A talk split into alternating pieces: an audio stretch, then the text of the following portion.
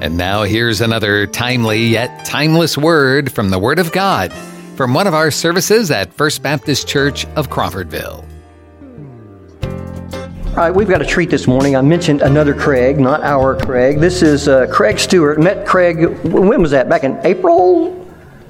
Something like that. Um, uh, Sean uh, McMahon, our uh, association director, executive director, he arranged for Craig to come and speak to a group of, I don't know, there was 35 or 40 pastors there and what have you, and he was our main speaker that day. Craig is an IMB missionary, right? An international board, international missionary board. M- m- IBM, International Board Missionary. Thank you. Uh, been with them for three years. Uh, he, his wife, and two children uh, serve in Berlin. And so after hearing him, Craig, uh, I'm looking at you and thinking, Craig, uh, Tyler and I uh, heard him, and I was like, we need to have him come share with us. So, Craig, I want you to come on and just share whatever the Lord has laid on your heart. You guys give him a round, warm welcome and make him feel at home. Come on, Craig. All right. Thanks, sir.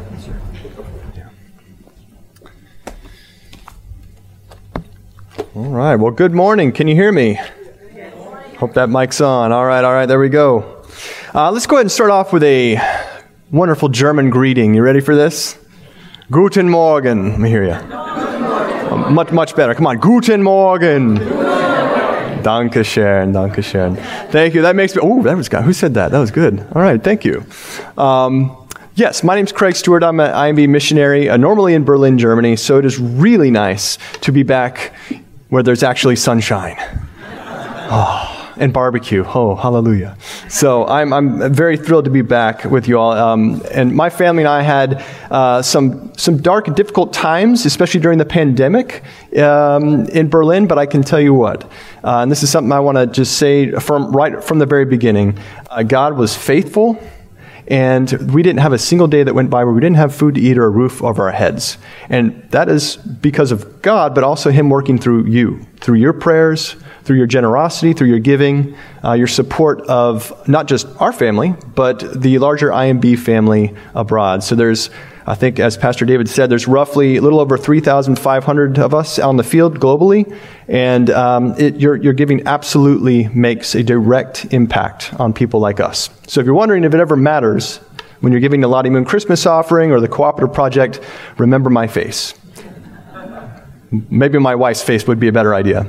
And they should be on the screen at some point. Anyway, so I've got a wife and two kids there in Berlin. There we go. Okay, that's at Checkpoint Charlie, by the way. That's in, uh, right at the border crossing there uh, between the east and west Berlin.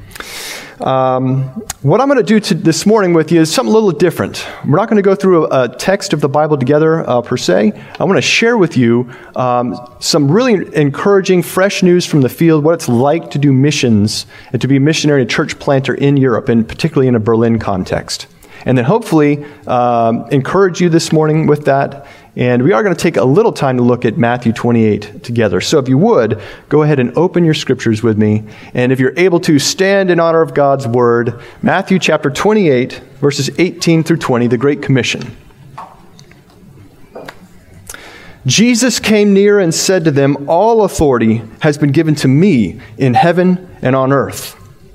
Go, therefore, and make disciples of all nations baptizing them in the name of the Father and of the Son and of the Holy Spirit, teaching them to observe everything I've commanded you. And remember, I am with you always to the very end of the age. You may be seated. Word of the Lord. That should be, is most likely a very familiar text. But to the disciples, on that day, right before Jesus blasted off like a rocket ship to heaven or whatever that looked like, it was brand new. Can you imagine hearing that, sitting on that mountain, hearing that for the first time, and being like, how are we going to do that? That sounds extremely overwhelming, Jesus. And I got, I got to tell you, when I first arrived in Berlin, that's what it felt like when, we, when we're in a, a, massive global city of, over, of about 5 million people, if you include the uh, little perimeter there in Berlin, how are we going to reach these people with the gospel? How are these, these Galilean fishermen and a tax collector going to reach the world and make, nation, uh, make disciples of all nations? It's not going to come from their own strength. It's not going to come from your own strength. It's not going to come through mine. It's going to come through the power of God Himself. Because He's the one who changes hearts, not us. Amen? All right. Well, as I was trying to uh, explain the Great Commission to some uh, relatively new German believers um, in Berlin, I, I, needed an analogy. I needed something to work with that would help just remind them of what that, what that is. And so I came across a hamburger. Now, Hamburg is in Germany. It's not too far from Berlin. Hamburgers are actually wildly popular in Germany. You may not know that. Um, and the ironic thing about it is, we left Tallahassee. We, when God called us, we packed up our bags, sold the house, left this land of barbecue and sunshine, and landed in dark, cold, dead of winter, East Berlin, right in the inner city. And when we got there, lo and behold, what we ended up uh, living above was a, an American style burger joint. Go figure. This place was called the Lion Burger. They have phenomenal food there if you're ever in Berlin. Check it out. Um, and we should have a picture of, oh, there it is. A Lion Burger on, uh, thank you, courtesy Lion Burger. This is their burger. And I thought to myself, you know what? I am going to see if I, I think, I think that all Germans could relate to this, and maybe Americans too, because we love burgers too. So this is what I call the, the, the, the, the Jesus burger, all right? It's kind of like the Great Commission burger. And the, the idea is, is you've got this wonderful thing that you could eat. It's got two buns on it, a bottom and a top, and a very meaty center. Lovely. Uh, and the way I view that is that we start with the, the base, if you're building a burger, with the, with the bottom bun, and that is the first promise of Jesus. This declaration that, hey, all authority in heaven and earth has been given to me. So when we go with the gospel, to Berlin or wherever else we go to, we go in the authority and the power of Jesus Christ, not alone. Second thing, of course, we get we get the, the, the, the mission itself, our marching orders, which I'm going to um, hit in just a second. But we, he tops it off with this wonderful, lovely bun on the top. And he says, Hey, wherever you go, I will be with you to the very end of the age. Now, I got to tell you, there were times in Berlin when we felt extremely alone. Maybe there's been times in your life where you felt alone or where, where you get persecuted for sharing the faith or whatever. When those times come, you got to remember Jesus' last words there in that Great Commission I am, rem- I am with you to the very end of the age through the power of His Holy Spirit. So we don't go in our strength, we go in His strength, and we have His presence through the Spirit working through us to do the impossible. At least it seems impossible, but not through God. Nothing is impossible with God. Then, of course, you got the, the, the, middle section. That's, that's the meat. That, there we go. We, we got the, the marching orders of Jesus to go out of his authority and make disciples, not just converts, but people who actually are following and obeying Jesus Christ with all of their lives. In, in, in Berlin, what we call them is full, um, I, I got to remember this, and translate it to English, whole life disciples is what we call that. Whole life disciples. Every part of our life growing more like Jesus. And so this presupposes if we're going to baptize them, it presupposes evangelism, right? So as we share the faith, as we share our hope with, with our neighbors, we then, uh, for those who respond to Jesus Christ, we baptize them in the name of the Father, Son, and the Holy Spirit. And then we don't just leave them hanging. We try to group them together and teach them everything that Jesus taught. And, and the disciples, I think, understood this really well maybe in a, in, a way, in a way better than we did. They spent a long time eh, with Jesus, walking with him, living with him, watching him brush his teeth, watching him preach the gospel, watching him get yelled at from people or kicked out of villages or whatever. They, it wasn't just what Jesus taught. I think, I think it was also, from what I could gather, it's what, whatever, disciples, whatever you saw me do, what, whatever you experienced with me, and what I taught and how I taught it, pass these things along to those disciples as you follow me. Now, and, and, and we're to do that with not just every square inch here of Crawfordville or Florida, but to the very ends of the earth. And so that mission that was started 2,000 some odd years ago has been passed down through generations and now is here with us today. So the next time you eat a cheeseburger or a barbecue sandwich or whatever, remember that, remember, try to remember that Great Commission. Remember those two great promises. All authority in heaven and earth have been given to me. Now go, do this thing, but don't do it alone. I'm with you to the very end of the age. All right? So that's what I tried to pass on to my, to my German friends, and they were able to grasp that. They know that it's really messy if you try to eat a burger without the buns, you know, if you're using your hands. So uh, I hope that's helpful for you. I hope you go out and eat a burger after this and remember Jesus and his great commission. Uh, I'd like to share with you now a little bit, um, uh, basically, a, a quick European report, if I could. Europe, just to put it bluntly, is a bit of a mess right now. Um, you all have seen the news. You've seen what's gone on between Russia and Ukraine, the, the invasion of Ukraine, that's sent millions of refugees uh, flooding the rest of Europe, uh, particularly to the west, but also to the east, everywhere, um, even into America. We've, we've had some Ukrainian refugees here as well. It has destabilized a lot of uh, the land there. It's created a lot of fear in people's hearts. It is the inflation that maybe we've experienced here. Uh, it is quite higher uh, there in Europe. And so there's a lot of uncertainty right now. And there's a lot of distress. And, and the pandemic is, not, is still very fresh on people's minds. Uh, we experienced about 300 days in lockdown when I was there, which of course makes evangelism difficult when you're locked down in an apartment. Um, but that's just part of the situation. However, we, we all know from reading the scriptures that God is sovereign over all things, working all things according to his, his great eternal plan. And he's doing more under the surface than we can even see. Things may look chaotic, but they're not out of control. God's still in control. I, I, I was reminded of this by two Ukrainian, Ukrainians uh, that had fled the war. Uh, they, they, I talked with them briefly, and they said they, they were in tears. Um, and I felt that my words were just like not nearly enough of what I wish I could do for them. Um, but they said, hey, you know what? We want to give you a different perspective. I said, that would be great. And so they said, hey, we don't see this as. It is tragic. Our families are there, our lives are there, our homes may not be restored. Um, we don't know what's going to happen, but you know what? We know that God is sovereign. And we know He's doing more under the surface. And Ukraine, and they informed me of this, they said Ukraine is actually um, the most, po- there, there's more Christians in Ukraine than any other Eastern European country in the world. And so, what, from their perspective, they don't see themselves as exiles or even hardly refugees. They see themselves as missionaries, sent out by a God in a really unconventional way to bring the gospel to atheist Europe if we want to put it that way. They are, I've got atheist friends in Europe that are bringing these people uh, into their homes, and these people are sharing the gospel with them in their homes. How else would they have gotten there? How else would they have heard? And so that's just a really cool perspective that I hope we can kind of see that God is, if we could just see for a moment from his omnipotent and omniscient perspective, it would be amazing. Let's remember he's at work. Now, I do get the question a lot of why Germany or why Europe? Uh, aren't they a Christian nation? Aren't they a Christian continent?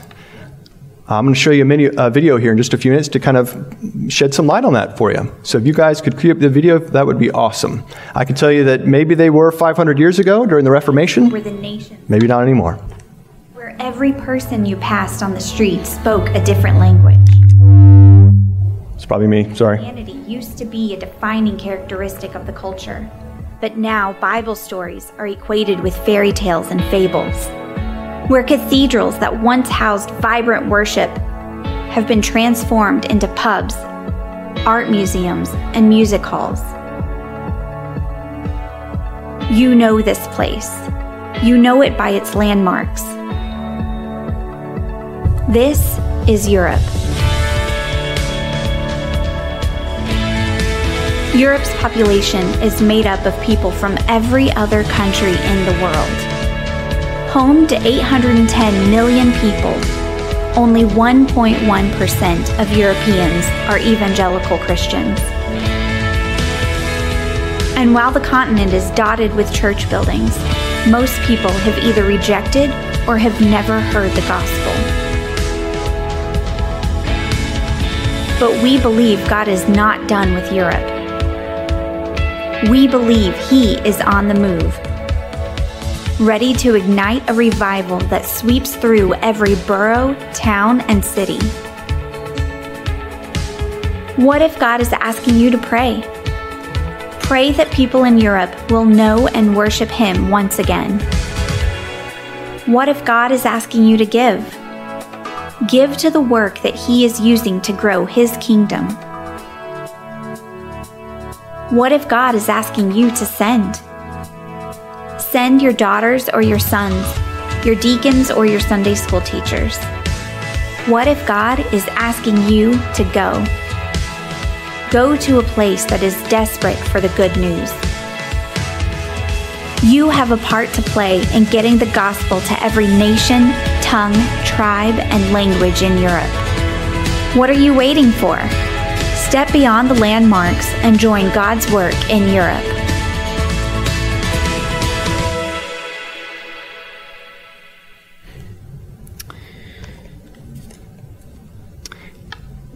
I don't know if you caught that statistic, but about 1.1% of the population of Europe right now is evangelical. Okay, what that means for us is that a very vast majority of the population of Europe, of Europeans today, uh, don't know Christ. They may not even know anyone who knows Christ. They may not have a church anywhere near them that they would ever trust to step foot into. And so we need to go. Uh, what that also means is that makes Europe the, the largest unreached people group on the face of the earth. It's, or not, I'm sorry, not unreached people group, I should put that differently. The largest unreached continent on the face of the earth. Uh, there are currently about 7,327 unreached people groups globally. And believe it or not, many of them are actually uh, in Europe as well. Uh, to put this in, in just really concrete terms for you, roughly about 22,817 people, if I did the math correctly, statistically, will die today in Europe without Christ. It's a lot of people, it's a lot of souls. And so they need the gospel. They need more missionaries. They need more church planting.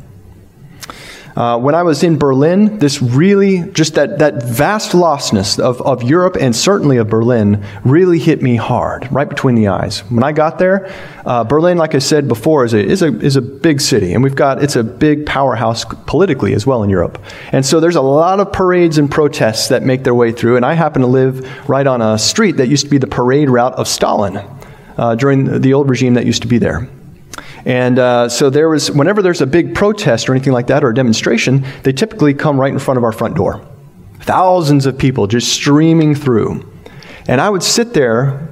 My, you know, my children actually thought it was very entertaining because there's a lot of characters out there um, in those demonstrations. And we just sit there and watch and pray.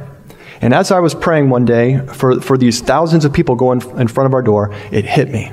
That statistic hit me. I said, oh man, this looks like a sea of people just walking towards the edge of a cliff. They need the gospel. And it was overwhelming. And so, uh, we made just kind of like a, a desperate prayer God, would you send out more laborers? Would you help us? Would you work through little us to help, help reach any of these people with the gospel? And it, where I live in East Berlin, it's actually worse statistically. It's about 0.01% of the population where I live. And so, what that looks like, what that means is if I was to go out in that parade, or that, well, it's more of a demonstration or protest, and shake hands with about a thousand of my neighbors, these fellow Berliners, I might find one, maybe two, that believe the gospel, or that have even met anyone who believes in Jesus. That's just the reality of that part of the world right now. And it does, it does break my heart. It's difficult. And to, to express to you what it feels like, I don't even know if I can put it in words, but it's overwhelming, it's crushing, and uh, it feels really dark there. Um, the moral backbone that maybe was there, you know, from uh, the Reformation is, is largely gone. It's a very different type of Europe. And it's been said that in one sense, what we experience in Europe may be uh, similar to what will be taking place here one or two generations from now. And if that's true, then I come to you from the future. Hello. Um, nice to meet you. Um, what I love about that, though, is it's, it's, my family and others have been able to experience and learn from the German Christians what it looks like to live in a post Christian, uh, almost post truth culture. Uh, where we are absolutely the minority and looked very down upon as Christians. And where, where morality, the stuff that we have maybe taken for granted or, or the culture that we've kind of have enjoyed in this environment is totally different. What is normal for us as Christians and what we have and the luxuries that we have enjoyed is uh, not the same there. However, that doesn't we don't need to lose heart over that. It, the great thing about what I've learned from the German Christians is they figured out to some degree, though there's only a remnant left, what it looks like to live as a follower of Jesus in that minority culture. As, as a minority in that culture, to recognize that this, they do not have a handle on the culture at all but they have a God who's in control, who's still using them and working through them to do things totally different and to think of new ways to try and church, uh, plant churches and reach people with the gospel. Um, one time, uh, God used a really snowy day, and I would just say a few snowballs, to uh, melt my heart uh, for the lostness in Berlin, to really put a face to uh, this lost generation of Germans. And so what happened was I was taking my daughter to school. This is a pretty normal day. It was a snowy day in Berlin. And uh, we also used to take uh, her classmate. She's a little German girl, same, same age, seven. And so we would, we, I would walk them to school because they don't have school buses where we're at. You just walk to school or take the U-Bahn, which is the underground train. And uh, while we were doing that, all the other kids were making snowballs and having snowball fights all the way to school. We, anybody, has anyone ever seen a snowball? I know y'all are from Florida, but okay. Oh, good. We got a couple back there. That's great. Yeah. It hurts when they hit you in the face, right? Yes. Well, have you ever seen the movie Elf? Yeah, I'm like I'm like Elf. I'm, I used to play baseball. I'm dangerous with snowballs. So I was I'd get up there with my snowballs, and these kids are you know they don't usually know how to quite throw that well from American standards. I'm just hitting them from like 30 feet away. Wow, boom, nailing them. And then eventually the kids are like, the boys were like, we got to get better at this, and so they started doing target practice. And so they, we, we, we they saw this church. There was an old church building there from World War II. It had, been, it had survived the war. It had bullet holes riddled all the way through it. It's, now the church is, is dead. Uh, it's just a shell. It's a it's a art studio now, like most of the other churches in Berlin. Um, but they still had a statue of Jesus there, and so the boys figured that would be a great target. And so they're throwing their, the best they can their snowballs, trying to hit Jesus in the nose. And I got a little offended. And so I looked over to the girls. I said, Girls, can you believe that? Can you believe those boys are hitting Jesus Christ in the face with snowballs? How rude is that? At which point, the little girl, um, not my daughter, but the, her classmate, this little German girl, looks up to me with her big, beautiful German eyes and she says, Who's that? Mm. That, that, that, that hurt. I said, Who's that? I, almost in disbelief. And so I said, Well, that, I mean, that's Jesus Christ of Nazareth. I mean, that's not him, it's a statue. But do you recognize that statue? Nein, which means no. Uh, have you ever heard of Jesus Christ? Nein, no. Wow. Never heard of him. Can't even recognize a picture of him. And I realized that, that she represents this generation of boys and girls growing up in a gospelist culture, for the most part. And so now when I think of the lost generation of Germany, and I think of the lostness that is there, I think of her. And I hope that you pray for her and for the other boys and girls in Germany like her, that they would one day actually hear the gospel and that it would take shape and root in their lives. So, as, as I hope you can see, there is a tremendous need right now for more evangelism, for more church planting, for more uh, innovative ways to reach people with the gospel. Maybe ways we haven't even tried before, ways we've never even thought about before. And one of the things I learned on the field is it's okay to make mistakes. It's, it's, in fact, I made a lot of mistakes. So, it, and it's, it's all right. It's okay to make bold, new, innovative mistakes and then learn from them. And so, uh, in the middle of one of the pandemics, and this is something I'm pretty excited about that I'd love to share with you. Again, during that 300 days of lockdown, at the height of the pandemic, we were not allowed to leave Berlin, number one. So, t- if you live in Berlin, you can't leave. Number two, we were not allowed to, uh, our churches really couldn't meet together unless you want to do, do I, I them to actually try something online or uh, meet in the park. And so we ended up meeting in the park, and everyone brought blankets because it was snowing, um, which was quite difficult for many people. Um, but the, the other thing was, if at the very height of it, we were only allowed to, to meet with one other person the entire month that was not our family members. Now, How do you evangelize? How do you church plant in that context? Uh, we didn't have a clue. so we prayed for wisdom and prayed for some, and we tried a bunch of different things. And so one of those things that actually the Lord blessed, and we saw some uh, some work in, which was an amazing thing. we, uh, we, I was encouraging one of our German partner churches. I said, "Hey, let's try to do something online." Because I, I know people are kind of interacting online to some degree. Let's try something out. And so what we did was we decided we would do an online uh, Intro to Christianity course for anybody. And so we, uh, in the dead of winter, we handed out 5,000 brochures to all the neighbors. We got kicked out of several buildings and, you know, yelled at by a few folks who didn't like us because reality in our neighborhood in Berlin um, is that it is a, uh, it's a difficult place. Um, on one street, you have the LGBTQ center, basically, of Europe. Uh, on the other street up across from us, you have what's it's the techno nightclub uh, headquarters of, of Germany. And so P- Europeans and people from all over the world come to this nightclub um, and this series of nightclubs basically to lose themselves. And people die in there. Um, there, there's sex trafficking. There's all kinds of horrible things that uh, I'm sorry if there's any young ears in here, but things that would make your stomach turn. That's, that's the other street. I've seen people, I, I used to uh, wait, go for a jog early in the morning, I'd find people just passed out on the grass all over the place. I, don't even, I didn't even know if they were alive. I'd have to like shake them to figure out if they're alive. Uh, the next street over from us, which is where one of my teammates lives, is a, an area of um, where squatters have taken over all these buildings, and um, they're, they're, run by um, I don't know how to describe it, but um, anarchistic atheists and so um, when I take my daughter to school or my son to school, um, rather than a "We love what you know, Wakulla loves Jesus" billboard, which I saw driving in here, um, it's quite different in Berlin. It's a "We don't believe in God" billboard. So they have a "Kein Gott, kein Staat, kein Patriarchat," which means no God, no state, um, no patriarchy. That's on the way to school, past a few um, uh, gay bars um, and, and things like that. Uh, there's several occult, uh, place, um, occult shops as well on the way to school. So it's hard to get to school um, sometimes. That's just our neighborhood. They need, the, they need Jesus. And anyway, I knew that was our context, so I knew it was going to be hard if we're going to hand out flyers. We were probably going to get rejected, and we did, and that's fine. Not one person signed up. Uh, okay, bold, new, innovative mistake. However, I did put one, one ad online. And lo and behold, there was a young woman, an atheist Berliner, third generation atheist, depressed, suicidal, landed herself in the hospital, and she met a Christian woman. What are the odds of that? Extremely low, but she did.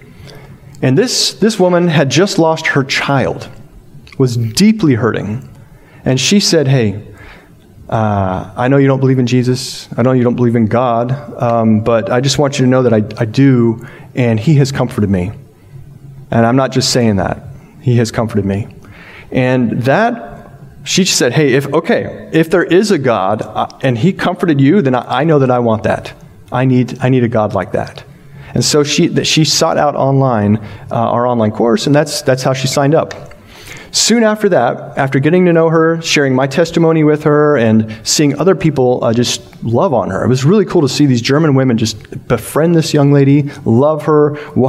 Yeah, you had to put up with a fair amount of things and, and just kind of, it's okay, it's all right, we'll, we'll deal with that later. Let's just keep talking through what, you know, Jesus. And in our, uh, my absolute amazement, I'm, I'm almost ashamed to say that it was amazement, uh, we watched we watched her begin to doubt her doubt, doubt her atheism. We watched her move past her atheism to considering the reality of a God, to sensing that God was calling her, to grasping her need for a Savior, that she was a sinner that needed for forgiveness for her sins, and to understand that God loves her, to then embracing Jesus Christ as her own Lord and Savior, which took about three months of conversations. Hallelujah. Third generation atheists can come to Christ in inner city Berlin. If you have a lost friend, family member, son, daughter, grandchild, maybe they've turned from the faith, whatever, I want you to know that we have the God who raises the dead. And if He can raise the dead, He can absolutely take a dead heart and bring rivers of living water. Have faith. Keep going. Keep talking. You never know when God's going to draw them to yourself or to Himself. Anyway, that led us to, on to a pretty amazing thing as well. So we, we thought, hey, maybe we could replicate this. And so this was another idea that we just tried to run with. We said, okay, we know a lot of people are searching online, and so I was part of a team uh, in the last year that tried to organize a nationwide effort to reach people, reach Germans online with the gospel. And so we, we gathered uh, disciple makers in every major city in Germany, did some training, put together ad, uh, ad material because we know that Germans, if they're going to look for Jesus, if they're going to have spiritual questions, they're not going to step foot in a church because that would be like us trying to step foot in a mosque. Uh, it's, it's culturally, they're just not going to do that, most of them. They don't know anyone who believes in Jesus, most likely, and so they go online. And so what we did was we were like, hey, if they're going to reach out for Jesus online, we want to make sure that somebody reaches back, grabs their hand and helps and points them in the right direction. And so that's what that was. And we actually launched it this past Easter. Um, it's nationwide. We've got ads going out. They, if they're going to search for Jesus, we know it's going to be from the comfort of their own phones, most likely. And so pray for that effort if you would. We don't know what's going to come of it. It's, a, it's, an, it's an experiment. Uh, we hope that it will be uh, fruitful, and I'd ask you to pray uh, with us on that as well. Um, in closing, what I would love to share with you is some uh, in, in encouraging information that came out right now uh, recently from the IMB, International Mission Board. Uh, according to the IMB statistics, um, there, here's the bad news first. About 59, I think it's 59, 59% of the world's population is still unreached. Okay, so we still have a lot of work to do. Also, I mentioned this before about a little over 7,000 unreached people groups still exist that need the Bible in their own language, that need someone who can tell them about Jesus on the ground where they're at in their own language, in their heart language. Because, and here's the good news, because of your prayers, because of your giving to the Lottie Moon Christmas offering, things like that, here is what we want to celebrate this that happened this past year. 2021. I love this statistic because these, these, these every number here represents a person. 592 1,408 people heard the gospel from your IMB missionaries last year. By the way, about 105 of those were in Europe. We planted a fair amount of churches. Praise the Lord. There were about 22,744 churches planted by your IMB missionaries last year, 78 of them in Europe. Actually, that was in 2020, so we're a little behind um, on the European side. And then my, my favorite of all is 176,795 new believers globally. So through your IMB missionaries, we saw almost 177,000 people profess faith in Jesus Christ. So we say hallelujah. 90, 950 of those were in Europe, and three of them were in Berlin. And I got to baptize my, my German teacher, which was a lot of fun. Uh, it was actually probably the, if I had to pick a day that was my favorite day, that was my favorite day. Um, right after the, uh, the pandemic, uh, the restrictions lifted a little bit, and we were actually allowed to meet that young lady who came to faith in Christ online. We, we baptized her. She was one of them. And truthfully, that could only have happened uh, through your gifts and generosity and your prayers and your support. So it's truly transforming lives, and, I want to thank you for that. Uh, maybe you're here today and you're hearing all this information, and I, I, know there's a lot of numbers and I know there's a lot of info here, um, and maybe God's doing something in your heart. And I hope He is. Maybe He's calling you to go to Europe or to some other unreached people group on the other side of the world, or just across the street to share the gospel with someone that you know and love, that you know doesn't know Jesus. Or, or maybe, hey, maybe you've already given and, and you're just like, hey, I, I don't, uh, what can I do more? How can I, how can I hold the rope better for missionaries across the world? Either way, I hope that, you're, that you pray to God for what your role is in that, in the Great Commission. There's a, a, real famous missionary named William Carey who famously said to uh, his American counterparts, he said, Listen, I will go down into the pit. And by the pit, he was referring to India at the time. He said, I will go down there. It's like a dark cave. I, I will do it. It's dangerous. I will go. As long as you remember to hold the rope. Remember to hold the rope for me.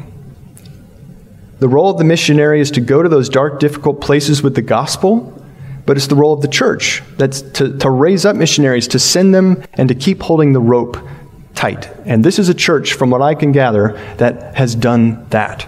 It is raising up missionaries, that is equipping people here to be local missionaries, so to speak, and that is holding the rope tight.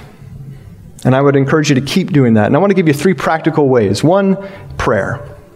As the video said, pray. Uh, one of the things that we encourage some people to do is to go ahead and get your cell phones out and put a, a timer, a daily timer on there for, Luke, uh, for 10.02 a.m. or p.m. if you're up real late. And that just gives you uh, the Luke 10.2 prayer, which is, hey, oh, Lord, send out more laborers into the harvest fields. Just a quick prayer. That could be something that you could do right now. Or maybe organize a prayer team or something to continue to pray uh, regularly for missions. Another, another option could be uh, just to give in bolder ways than you have before, more generous ways. Um, to be honest with you, I've heard that, uh, I know that Berlin is around 5 million people, but I also have heard that uh, Kansas, anybody, anybody been to Kansas? Okay, good, good, good, good. I think there's around a thousand, about uh, roughly a little over a million people. So Berlin's like five Kansases, if you could say that. All right, and we've got two, no, three uh, missionary units on the ground in Berlin, and that's kind of like saying to sending one missionary to Kansas and being like, "Go reach Kansas!" Woo! Good luck. The reason we don't have more is because we can't fund it. Is we don't have the funds to fund more. And so I know this church has been generous, and I am grateful for that. But if I would encourage you to double your giving at some point, maybe even as individuals, consider doubling your giving in order to see more people reach with the gospel. The other is, is to, there's also an option to give. We, we got a lot of giving to uh, the Ukraine uh, projects that are going on, reaching uh, refugees that are scattered and, and, caring for the refugees that are scattering online. I can give you a website for that if you'd like. And the last thing would just be to go. And I know some of you have already gone on short term trips and things like that. And I'd, if you haven't, consider it. Consider going. Get that perspective of, of, the, of, outside of the out of our Florida or Wakulla perspective. See what's going on in the world. See what you can do to get on the ground to share the gospel with others. And I want to end this with the words of um, the Apostle John, because everything that we're doing as the IMB and everything that this church is doing and, and gl- everything that Jesus is doing globally all revolves and points to this one thing. Revelation chapter 7, 9 through 10. After these things I looked, and behold, a great multitude which no one could count from every nation and all tribes and all peoples and all tongues, standing before the throne and before the Lamb, clothed in white robes and palm branches were in their hands. And they cry out with a loud voice, saying, Salvation to our God, who sits on the throne and to the Lamb. We do what we do as the IMB, and we do what we do here in, in our churches to see Jesus worshiped where he is not currently. I want to see Jesus worshiped in the streets of Berlin with my lost friends. Maybe you've got someone in mind where you want to see Jesus reached and, and, and worshiped. Could be one of some of one of those 7,000 plus unreached people groups. That's what we do, what we do. We want to see people from every tribe, tongue, and nation on the earth, including Crawfordvillians, if we could say that, reached with the gospel. So let's do all that we can, give our finest efforts, our finest prayers sacrificially to give and to reach those with the gospel. Let's pray. Lord Jesus, you are worthy of our utmost obedience, awe, knee bending, jaw dropping, awe, and worship. We thank you that you started this great mission 2,000 some odd years ago, and we pray that we would be faithful to, to do our part and to take hold of our role in reaching the lost and reaching the nations and making disciples with um, to the very ends of the earth. I pray now for Pastor David and, and this church. Uh, thank you for, for him. I thank you as well for the other missionaries that you've sent out for here uh, Travis over to the Czech Republic, and I, and I believe it was John and Molly. And Lord, I ask for your blessing on them, that you'd raise up more. In the name of Jesus, I pray that you would be honored here. God, you are good, and you're, you, are, you are faithful and everlasting, and we give you praise for your glory alone. Amen. Well, thank, thank you very much, Craig. Uh, excuse me. I'm going to have him stand up here so that you can just come by, shake his hand, introduce yourself. Asking him some questions that maybe something he didn't cover. I did I did forget to mention where he's from. He's actually from Tallahassee. They they are sent. They're sending churches City Church up in Tallahassee. So uh, anyway, Craig, just thank you so much for that. Um, we you know as Americans, unless you're paying close attention, most of us don't understand that the vast majority of Europe is lost and doesn't have what we would call you know, adequate access to the gospel. It's because we're sending, we've only sent one person to Kansas.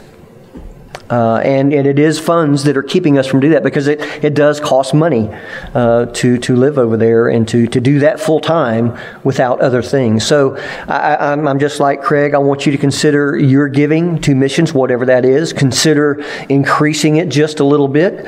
He suggested doubling it. Man, that, that would be that would make a major difference. I think it'd make a difference in a major difference in the life of the church. But that's between you and God, all right? And I want you to just spend some time with Him, with God, figuring out what it what He wants your part in missions to be. And like he said, we hear it all the time. You can pray. That's that's the number one thing. You don't do anything without that prayer. Uh, you can give which we do, and I encourage you to continue to do and to increase doing, and then you can go.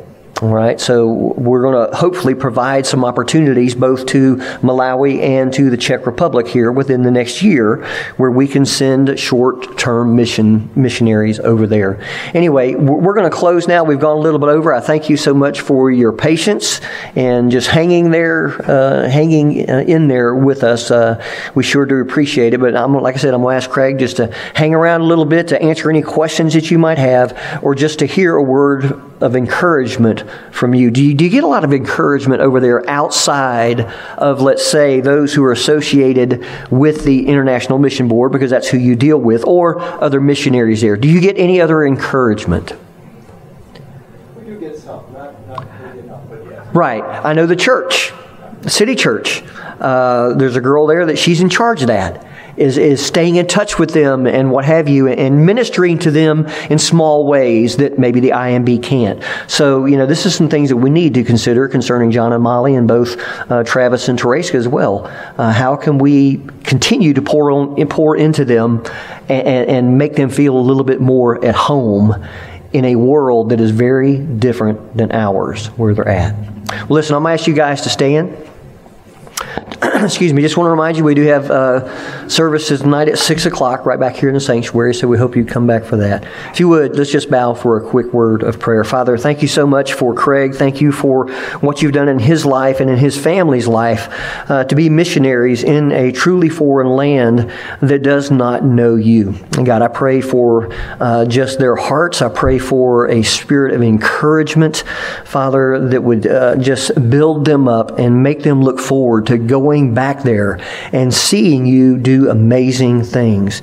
He said you have the power to raise the dead. You do it every day. So, God, I pray that you would just place that on their heart, place it on our hearts as well. We all know people that do not know you, they do not know your Son, Jesus Christ. So, Father, touch our hearts as well. Give us your eyes. Help us to see people the way that you see them.